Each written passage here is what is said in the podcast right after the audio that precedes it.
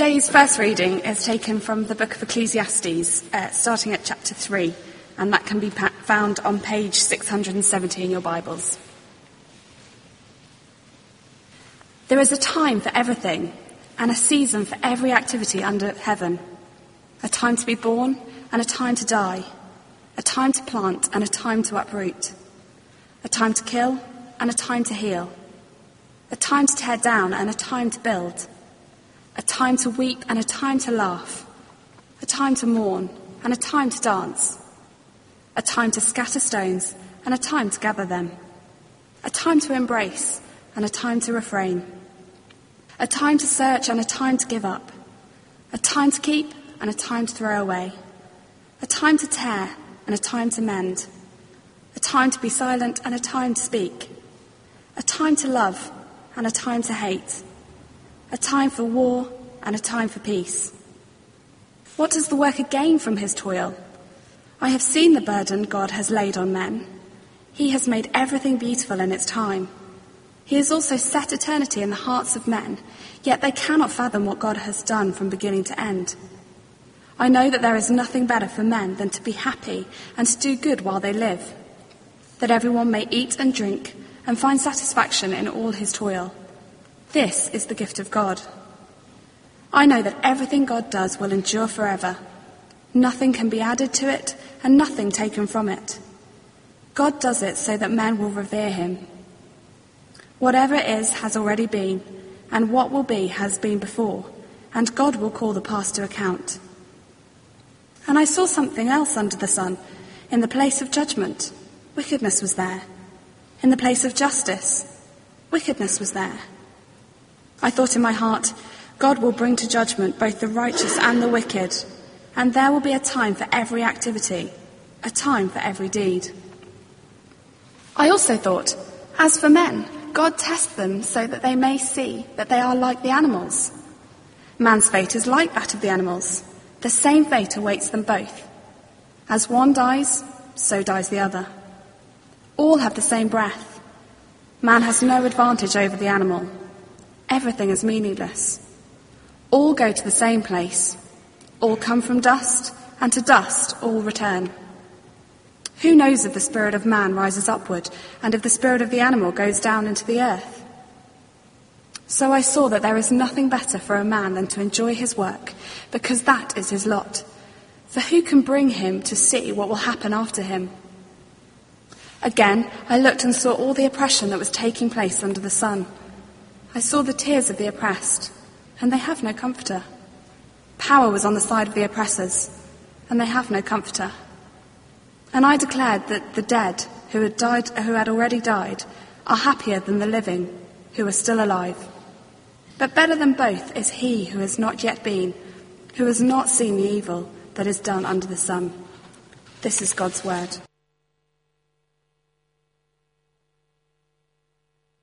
Please uh, pick up the Bible that's on the shelf in front of you and turn to page 1194, which is 1 Timothy 6, and we're going to read from verses 11 to 16.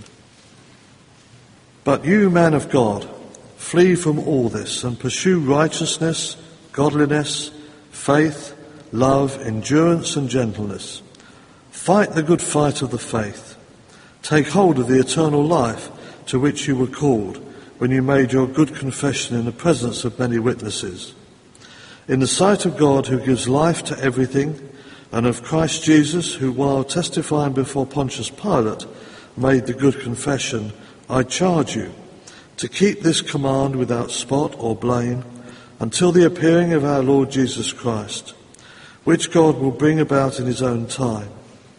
God, the blessed and only ruler, the King of kings and Lord of lords, who alone is immortal and who lives in unapproachable light, whom no one has seen or can see, to him be honour and might forever. Amen. Let's pray together. Our fathers, we've just, uh, in one sense, we've prayed already. Would you help us to stand on all of your promises? Would you uh, help us to understand them rightly? We give you great thanks that they are a trustworthy place to stand. So give us a sure footing again as we come to your word and as we leave here today. Amen. Amen. Please do take a seat. And uh, it'd be very useful. If you can turn back to Ecclesiastes, Ecclesiastes chapter 3, which is page 670 uh, in these Bibles. Because uh, we continue today then to uh, look at the book of Ecclesiastes, which is uh, really asking the question what, what is the meaning of life? The, uh, the main writer, or the author then, the teacher, He's uh, testing his theory. He's a, what's it, a, a skeptical or a, a, he's a believer, but uh, is uh, pushing the logic. If there is no God, if all that there is in this world is life under the sun, life under heaven, then what, is, what have we got? And what he keeps pushing over and over again, the, the dominant refrain is, it's meaningless. It's meaningless. If this is all there is, so if you've been with us, you know, he's, uh, he's explored a number of things. He's explored the value of wisdom and uh, found that meaningless. Uh, he explored a life of pleasure and found that meaningless. Uh, he tried to find his reason for living in work, and that was meaningless. All those are good things wisdom, work, uh, pleasure, they're all good things, but you, you can't build your life upon them, says the teacher. If this is all there is, it doesn't satisfy completely. I don't know if you noticed, uh, Arthur Miller is apparently very popular in London, or there's some kind of mini revival. So, All My Sons, which is a good play, uh, opens again uh, at the end of this month on the back of uh, last year's uh, very well received production of After the Fall, which is a, I don't know if you know Arthur Miller at all, it's one of his more curious plays. It's sort of a, a Marmite play. People either love it or hate it. Um, it's sort of semi autobiographical. So the main character in it is Quentin, and uh, he's a New York lawyer whose uh, wife has died. His wife, Maggie, slash Marilyn Monroe, you know, it's, it's, slightly autobiographical. His wife has died, and he's thinking, what does my life add up, add up to? Let me take stock here. What's going on? Uh, there's one uh, very powerful, I think, uh, uh, little speech he makes near, fairly near the beginning of the book. He puts it this way of how he viewed life. You know, more and more, I see that for many years I looked at life like a case of law. It was a series of proofs. When you're young, you prove how brave you are or how smart. Then, what a good lover you are. Then, what a good father. Finally, how wise or how powerful or what the hell ever. I think now that my disaster really began when I looked up one day and the bench was empty. There was no judge no judge in sight, so that all that remained was the endless argument with myself, this pointless litigation of existence before an empty bench, which, of course, is another way of, despair, of saying despair. Great. What's he say? Do you see what he's saying there? All his life, he's lived for, the, for certain things. Like, I've got to be the coolest, got to be the best lover, uh, I've got to have a, a decent job, I've got to be a decent father, I've got to be successful. Uh, but then all of a sudden he takes a step back and looks up and says, If no one is assessing my life, so what? If there's no God there, if there's no one passing a sentence upon my life, who cares whether I'm a success or a failure? Really? I just move from one thing to the next, seeing, exploring them. Will, will I get my sense of worth in that? No, in that, in that. Okay, what? Oh. Is this it? And the teacher would say, Yes, you see, you've got it, haven't you? That's right. If there's no judge, if there's no, at the end of time, there's no uh, one to make an assessment on our lives, if this is all there is, well, it's meaningless, says the teacher. So uh, he's explored a number of things. And from chapter 3 onward, there's a slight shift uh, in his quest. So now, from, uh, the next really four chapters, he makes a number of observations on life.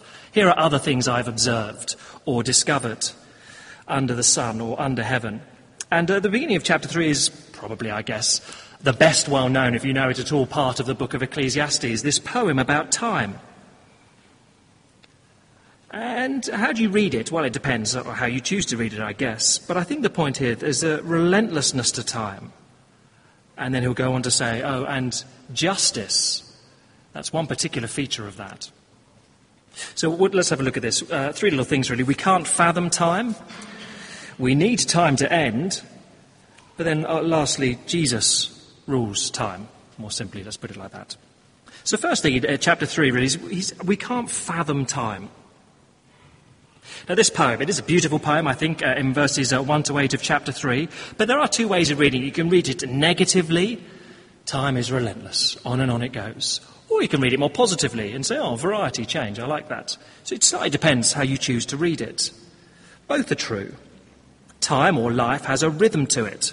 So uh, most of the poem then is this set of contrasts, uh, sort of sun moon contrasts, all encompassing by going for these opposites.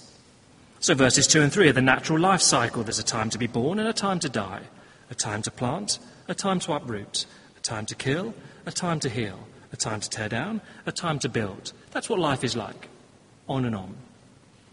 Uh, verse 4 is the emotional contrasts. There's a time to weep and a time to laugh. Do you see how he's putting these bookends in all the time to say it's all encompassing? And then 5 to 8 are activities scattering, gathering stones. No one really knows what that is actually. Um, but there's a time to embrace, there's a time to give someone great affection and embrace them. But there's a time to give up and let people go. That's true as well. There's a time to uh, search and a time to give up. Sometimes you've got to find your keys. Uh, and you search and search and search. Sometimes you say, look, I give up. We're not going to find them. Cut some more ones. And there's a time for both of those. There's a time to destroy, a time to repair, tearing and mending. There's a time for love and a time for hate. And on a national scale, there is time for love and hate, war and peace. So he's saying, here's the, here's the ebb and flow of time. It goes back and forth. Seasons come, seasons go. That's what life is like. Now, how do you feel about that? Well, he gives two sort of conflicting or contrasting ways. You can either view time as a tyrant, which is verses 9 to 11, I think, or time as a gift, 12 to 15. Now, in one sense, it's both, but, well, let's look. So, time is a tyrant, uh, uh, 9 to 11. What does the worker gain from his toil? I have seen the burden God has laid on men. Time goes around and around and around, and we're not in control of it. We dance to time's tune. And sometimes it really feels that way. So we march along to time. So it's get up, eat, work, eat, work, home, rest, sleep, get up, eat, work, eat. You know, and there are, there are times when you go through that and you just think, you know, this is, I'm on the treadmill. What's going on? Uh, it's relentless time sometimes. And we don't, you know, there's, uh, there's uh, C.S. Lewis points out in his little essay on time, there are these phrases that reveal we don't like that. We re- doesn't time fly? We're not really reconciled to time. We, oh, it's so annoying, it just flies. Well, that's just the march of time, isn't it? We don't, oh, that's uh, seasons come, seasons go. All these sort of phrases that just say, hold on a minute, stop that, stop the, you know, pause. I, I, we've got to stop it. We're not in control of time. You know, for the first few years of life, it's great when you have a birthday. Up until about 18 or maybe 21, terrific birthdays, older, mature, you know, more freedom, independence. And then after that, well, it's my birthday. How old am I? I can't even remember this year. It's, it's slightly not quite the same. And birthdays come, and Christmas, and we say, oh, it's come round quickly again, hasn't it? And they come round, and round, and round. And that's the march of time. And we feel it in the seasons. So soon, soon, we pull on the summer shorts. But then we crack out the winter coat, sorry, the autumn jackets, then the winter layers, then the spring brollies, and then the summer shorts, and then the autumn coats and the winter layers, and round it goes, and round times go. That's life. I don't know if you know uh, uh, the, uh, Our Banker. It's a po- poem by uh, Oliver Wendell Holmes. I don't know if you know much of his stuff. Uh, it's one of his famous poems, Our Banker, where he talks of time. Old time in whose banks we deposit our notes is a miser who always wants guineas for groats. He keeps all his customers still in arrears by lending them minutes but charging them years. How long he will lend us, how much we may owe, no angel will tell us, no mortal may know. At five score, at four score, at three score and ten, he may close the account with a stroke of his pen. And it expresses that time's in control. we don't control time. Now, of course, that's, you know, oof, that's the negative way, obviously, of, uh, of reading it, time as tyrant. And into that, all of a sudden, verse 11 bursts in. Hold on a minute. God, He, God, has made everything beautiful in its time. And He set eternity in the hearts of men. Everything is beautiful in its time. Actually, stop. The turning of seasons is delightful, isn't it? It is lovely to see the autumn leaves and all the, the colours. And snow, when we get it, is terrific. And then, if you get a lot of snow and cold, then you get brilliant blossom in the spring, and it's almost worth the cold. Uh, and you get the change of seasons. Oh, that's at a time for different things. That's lovely, isn't it? And God has put eternity into the hearts of men. That's so wonderful. But, verse 11, yet they can't fathom what God has done from beginning to end. Oh, you, oh hold on a minute. I thought you were getting positive. um, and here, verse 11 really is the central contrast, or, or, or the nub of Ecclesiastes. God has put eternity into the hearts of men, yet they can't fathom what's going on. God has put something in us which gives us a longing for more, a yearning for something different, better, beyond this life, deep within us. And yet, we can't really get what He's doing about it. People feel often that there's something more. Uh, again, uh, C.S. Lewis famously, I think, or, or quite a well known quote, put it this way Creatures, creatures are not born with desires unless satisfaction for those desires exists. A baby feels hunger. Well, there is such a thing as food. A duckling wants to swim. Well, there is such a thing as water. Men feel sexual desire. Well, there is such a thing as sex. If I find in myself a desire which no experience in this world can satisfy, the most probable explanation is I was made for the next world. Again, you see what he's saying? We have longings within us, and normally we can satisfy them. You know, or there's in theory, you can. Oh, I'm really hungry. Brilliant. I'll have some food. Great. Thirsty. Great. You know, we have desires. We can fulfill them. There's a longing within us for something more than just this life. We don't think this is it. So, says Lewis, well, you'd expect that there's some satisfaction for that, wouldn't you? You'd expect it. That's how we're wired. But we struggle to see the purpose, he says, verse 12, the teacher. Verse 11, sorry. We can't fathom what God has done from beginning to end. I, um, uh, I don't know if you ever get to walk through uh, Green Park. I try to walk through Green Park once a week. I just, it's my thing. Uh, and um, it's very beautiful at the moment, uh, uh, the leaves, etc., colours. But also, I don't know if you've seen them, the, uh, the elephant parade. You've seen the London Elephant Parade? Terrific. Someone, you know, this, uh, to raise money, uh, awareness of Asian elephants dying, there are these 250 coloured elephants scattered round central London. And Mayfair seems to have gone, done disproportionately well in his elephant quotient for some reason. but if you go into Green Park, there's, there's about 20 of them. Uh, and uh, there's 10 of them in a row, like a herd. Very, you know, uh, painted, brilliant. If you've not seen them, just go for three minutes after church. It's lovely. It's a really uh, fun sight. And you look at that and think, that's beautiful, and I get that. And you can go up to them and say, what, you know, the f- first time they appeared, what are those? You go up, oh, there's a brilliant plaque telling you, oh, thank you very much, very good. Now, on the other side of the path which I walk is this, this thing that's annoyed me for weeks, which is about two tennis courts area of grass has just been left to grow. So you've got Green Park, you know, very well, well kept, park keepers there all the time. This, it's about a metre high, this grass, wild grass, and it's roped off around it. And every time I walk through the park, I think that's really irritating. Why is that left like that? That's just a mess. Can someone tidy that up, please? what, what is going on there?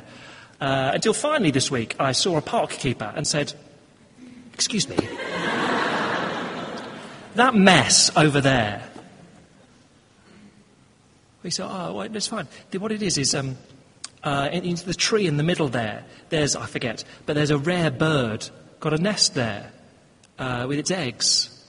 And it's very rare. I mean, you never see them in the southeast. So we want to give it the wild grass, so there are worms and all sorts of things crawling around to give it the best chance for uh, life to grow there.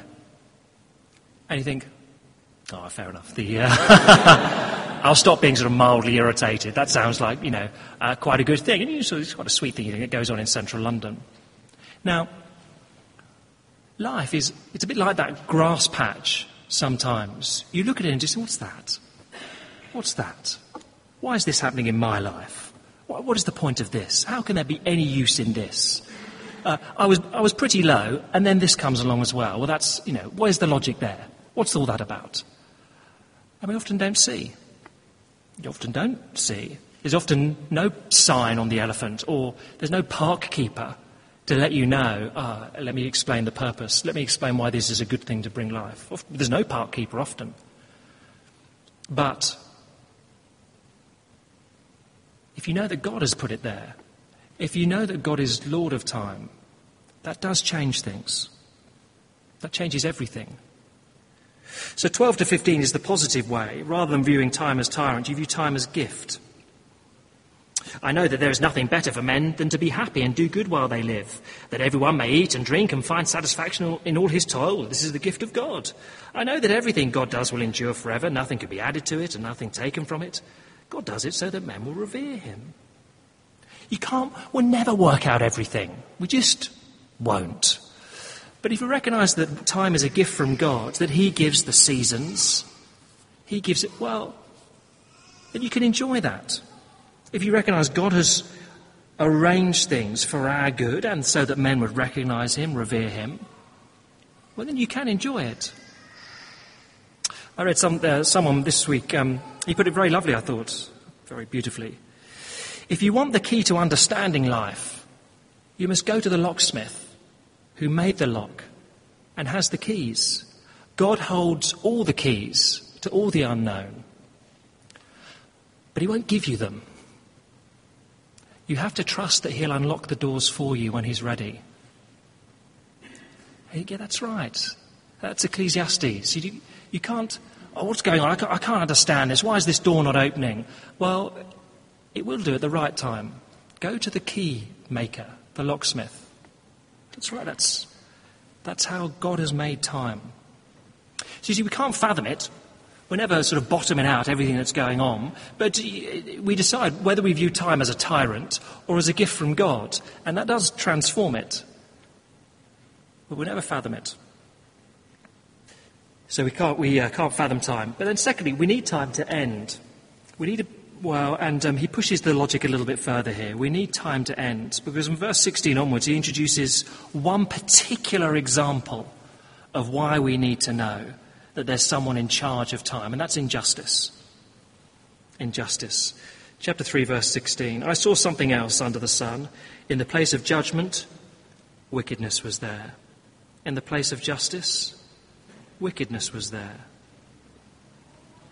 or chapter 4, verse 1. I, again, I looked and saw the oppression that was taking place under the sun. I saw the tears of the oppressed. They had no comforter. Power was on the side of their oppressors. They have no comforter. I declare that the dead who'd already died are happier than the living. When I look around this world, and if this world is all there is, life under the sun, injustice mocks me. What is the point when there is in the place of justice, there's wickedness. It could be just in the office, you know, the, the, the boss who's got you know, too much power and is unreasonable. It could be small scale. It could be on a national scale. It could be a corrupt regime. And you read of wickedness going on in Zimbabwe.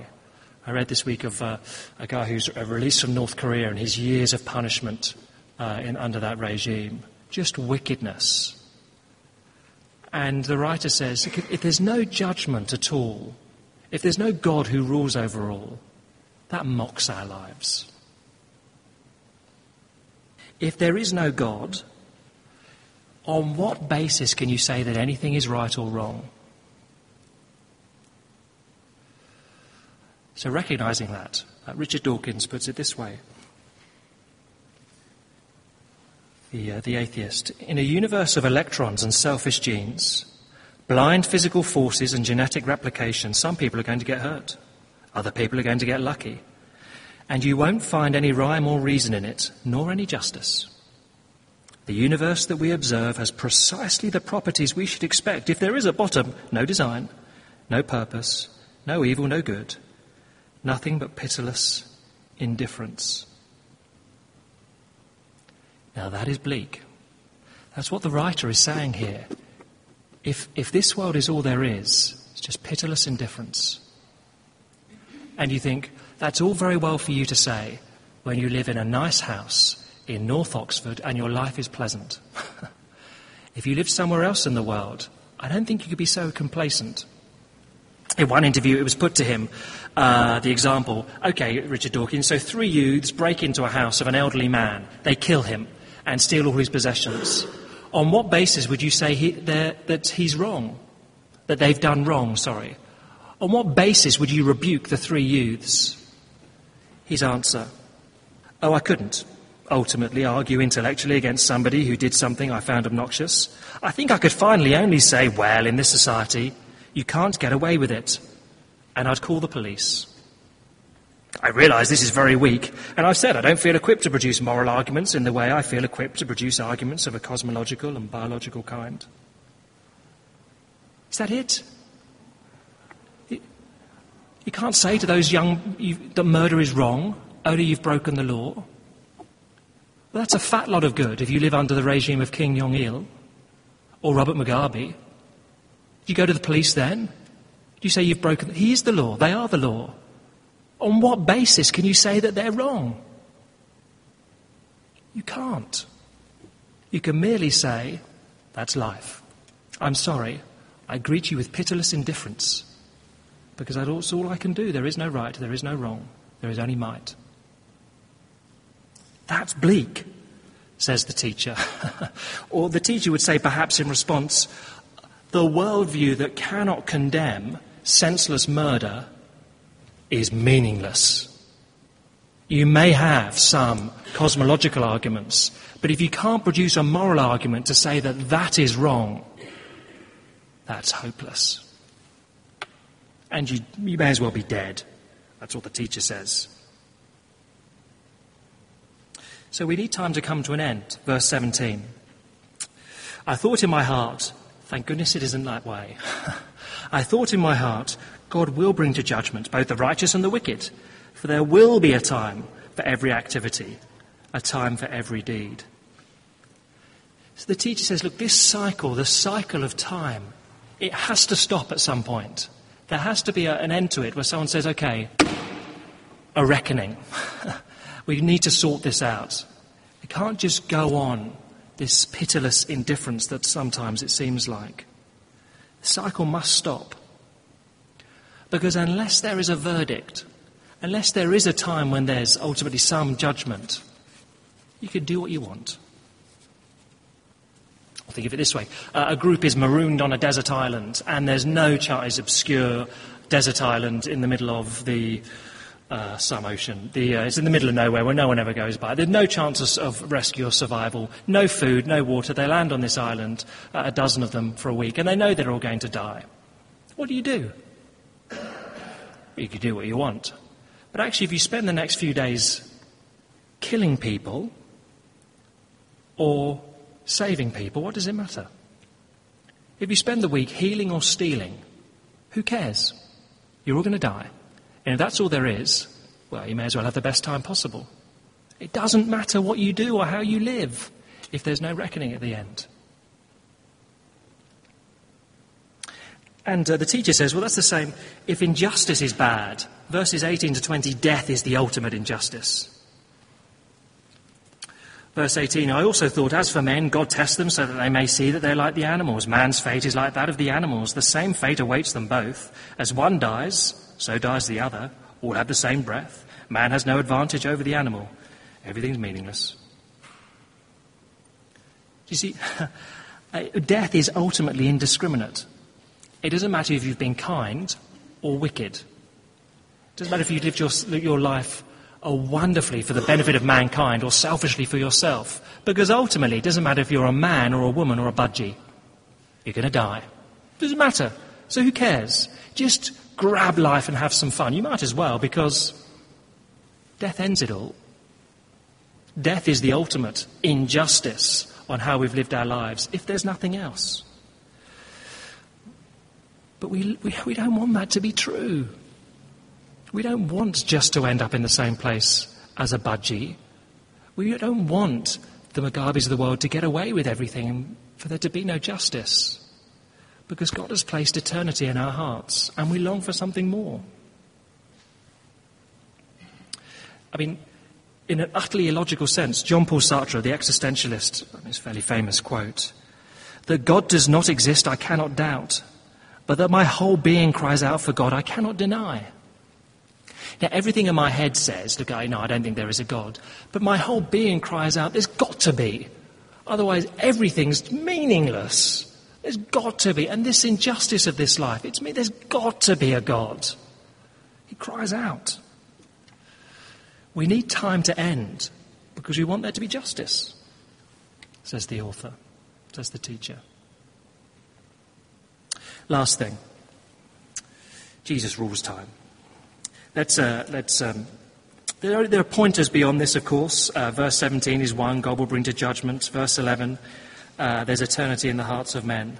But beyond that, let me uh, uh, turn back to the New Testament and uh, turn again to those verses that were read from 1 Timothy chapter 6. Why bother living a decent life? So 1 Timothy chapter 6, Paul writes, But you, man of God, to Timothy, you man of God, flee from all this, pursue righteousness, godliness, faith, love, endurance, and gentleness. Why? Okay, why bother? Timothy could turn around and say, Why bother living a life of righteousness, godliness, gentleness? Why bother being kind to everyone else? Why bother doing the right thing? Fight the good fight of the faith, of the faith, says Paul. Take hold of the eternal life to which you were called. I charge you, verse 13. I charge you to keep this command without spot or blame until the appearing of our Lord Jesus Christ, which God will bring about in his own time. See, live, live this way, says Paul, because Jesus is coming back. God has appointed the time. I don't know what it is. God has appointed the time, but He is coming back. And that changes everything about why you would live in a certain way. Jesus is coming back. Now, for those of us who have never been reconciled to him, that's a worrying thought, a terrifying thought, because none of us have done enough to earn a place in heaven, We'll be judged. But for those of us who have placed our faith in Jesus Christ, are reconciled to him, that's an enormously encouraging thought. We'll be with him. And it means that what we do now matters. Everything matters. The whole of life matters. Every detail matters because God sees it all and he'll credit us for them. At our uh, five-year-old, uh, five-year-old at his school at the moment, they do this uh, slightly funny thing. Uh, there's a caught being good scheme in the school this term. The idea that rather than teachers randomly catching children behaving badly, they want to catch you being good, doing random acts of kindness, uh, holding doors open, uh, helping children up if they've fallen over, that sort of thing. And if, you caught, if you're caught being good, uh, then you get some sort of certificate. Um, I mean, yeah, it's all very nice. The, um, so breakfast time at the moment, you know, we have a little breakfast time, we read the Bible, etc. And then, okay, what do you want? You know, what should we pray for? What should we pray for you? Can you pray that I'm caught being good today? okay. Uh, now, look, you do realise, don't you, that even if the teacher doesn't see you, doesn't catch you being good, God does. God catches you being good. And so he'll reward you. Yeah. But I really want a certificate from school. yeah, okay, whatever. The, um, uh, but that sense is true. Uh, God will catch us being good because he's coming back. Our lives matter because he'll judge them and there'll be justice. So, two final quick thoughts. Enjoy variety and use time well. Enjoy the variety of time. Enjoy it all. Time is not a tyrant, it's a gift. So, enjoy the variety of time as it comes. Uh, when we brought our first child home, um, uh, chaos as it always is, and um, uh, I mean, he'd been in hospital for five weeks in the incubator, and Kerry, my wife, for months before that. We were in a depression, in a terrible state of affairs. This wonderful health visitor came round. She was 20 stone, I don't know. This one, she just came and enveloped my wife and said, it's all going to be all right. And that was very helpful. But the other helpful thing she did was said, um, now, don't wish time away. Enjoy every day. Enjoy every period. Don't think, that when he gets to so and so age, that'll be the best age. Enjoy them all, because they all pass. And then you'll look back and think, oh, that was quite. Enjoy every different age and stage. Actually, that was a really lovely piece of advice.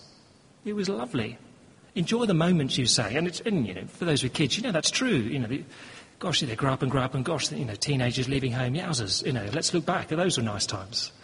Uh, enjoy every moment. Enjoy the variety of life. That's receiving time as a gift, says the teacher. And then, last thing, use time well. Use time well. Because this life is not on an endless cycle, it will end. Time is linear, actually. Uh, and it's going to a point when Jesus Christ will return. So let's use it. Use it well. There's a, um, I'm sure it's in the book, I don't know, but there's a scene in the, the first Lord of the Rings film.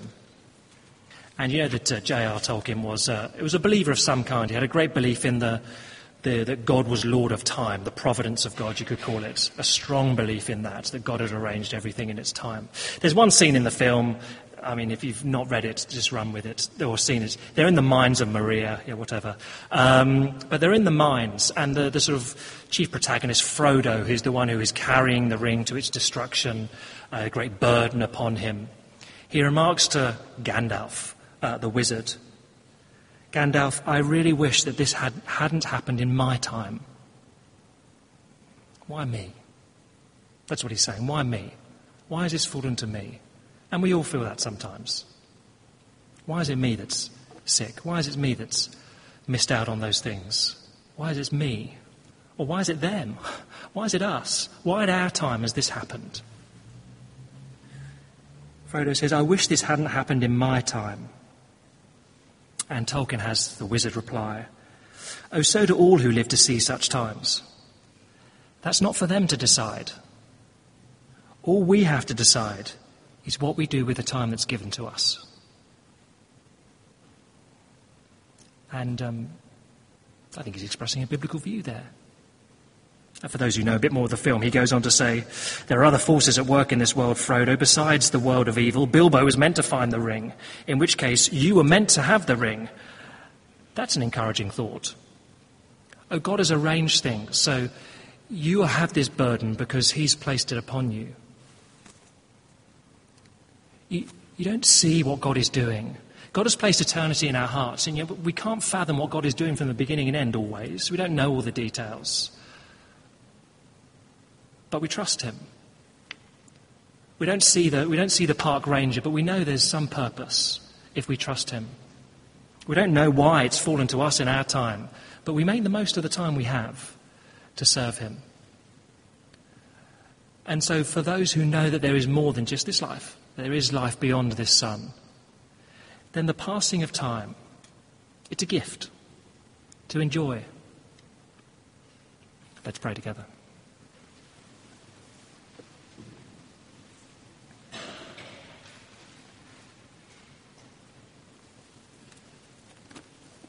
Our Father, the passing of the seasons of life, the fact that there is a time for all these things, a time for rejoicing, a time for mourning, uh, surely all of us are familiar with that. We thank you that it's not pointless. It isn't just an endless cycle, but that history and time is moving to an end point. We thank you that that is so important to know that there will be justice for all the wrongs done in this world. So, Father, in our own lives, uh, it's easy and natural to reflect why me? Why this time? But would we enjoy the time you've given us, make the most of the time you've given us to serve you, to live lives for you, knowing that you will return. Amen. Uh, the, um, uh, it says questions on the sheet. Actually, we, uh, there's one more on Ecclesiastes, but uh, why do we, we could do that today. Uh, if there are any questions on either on this or things we've looked at in Ecclesiastes so far, why not, in time-honoured fashion, turn to the person next to you. Uh, if you don't know them, or they're just visiting, or if you know if you don't really fancy this, just talk about the weekend. That's a good thing to do. Uh, how many elephants you've spotted in central London? But it may be that um, I wonder anything that's you feel is unresolved, questions that you might have coming out of that, or in stuff, any, indeed any of the things we've looked at over the last couple of weeks. I want to take a couple of minutes. Uh, we'll see if there are any questions, uh, and if not, we'll sing. Okay, I wonder, um, anyone want to ask a, a, question, or if they're shy, um, and you think you've chatted about a good question, you can ask it for someone else, um, or maybe not. There's a time for questions, there's a time to be quiet, so you know. Steve. Uh, there are lots of people who are busy and have very little time.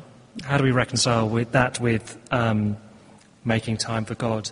Uh, I think the simple answer is make, or the simplest answer is make everything you do time for God. So go to your office and do your work in a manner which is pleasing to Him, um, uh, in a way which is, is you, way you relate to colleagues is pleasing to Him, uh, has a desire probably to share the faith with Him. Um, uh, so in, inject what you do. Now, of course, you can get slightly obsessive. I mean, this, this becomes a whole larger issue about how we rest and, and how man is made. But, um, you know, how do I watch the FA Cup final to the glory of God? Um, uh, it's fine, you know, it's fine. Enjoy it. Enjoy it. God has made us to work and to rest. I mean, to enjoy it. So um, give thanks that you got time and that it's enjoyable to watch such a thing. Give thanks for it. Um, as to how people manage their lives and their schedules, look, that's another, in one sense, that's quite a big question and another one. Uh, some people spread the jam too thin. That's one of the problems. It can be a very easy problem of, uh, uh, of life in London. Try and see too many people do too many different things and end up, all of them is slightly superficial and then sort of hit the wall and say, oh, I'm exhausted. Um, but yeah, everyone, everyone's life circumstance is different. Charlie. Uh, thank you. So Charlie's saying, uh, 322, a man should enjoy his work. What does that say to someone who doesn't enjoy his work? Uh, well, um, a number of things to say. I mean, if you were here last week, we thought a little bit about work. Now, one of the reasons people fail to enjoy work is they expect too much of it.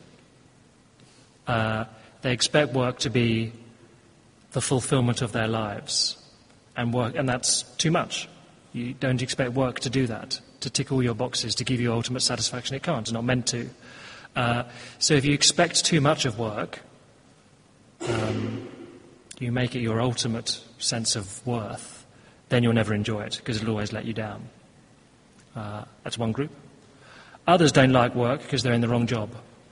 Um, uh, and you know, some jobs were deeply ill-suited too. Uh, if I was a if I was seeking to be a professional sportsman, my life would be miserable because I'm not good enough. Um, so I'd be hoping, you know, my life would be misery upon misery, and no one would pay me, so I'd have no, you know, so it'd be a miserable existence. Um, and some people are, are in the wrong job. They're, they're forced in down one track early on in life, and they're trying to be an engineer when really they want to be uh, an oil painter, um, and they'd be much happier. So some people are in the wrong job. Those are the two main, main re- reasons, I think. The, the, first one, the first one is the big one. If you expect too much, and that can manifest itself in different ways. You can enjoy your job for a while, but then you tire and, and you lose interest in it, and you try to jump to find something else to reignite interest, the, the job that'll satisfy. Well, there isn't such a thing. Except that work is sometimes great and sometimes a waste of time. Yes, sometimes we come home and think, I may as well not have bothered leaving my door or my bed, because actually all I've done this, today is go backwards uh, in terms of my workload. And everyone has those sort of days. Um, so, what are you, and what category are we in? Well, you, that's why we have one another to talk. Because um, sometimes we think we're in one sort of circumstances, and we need others to say, mm, no, uh, actually, all that's wrong is this. Um, so there's no one straightforward answer to that. It sort of gets, as all these things, here are some pegs in the ground, and then you need wisdom, and normally that comes through chatting with others as well.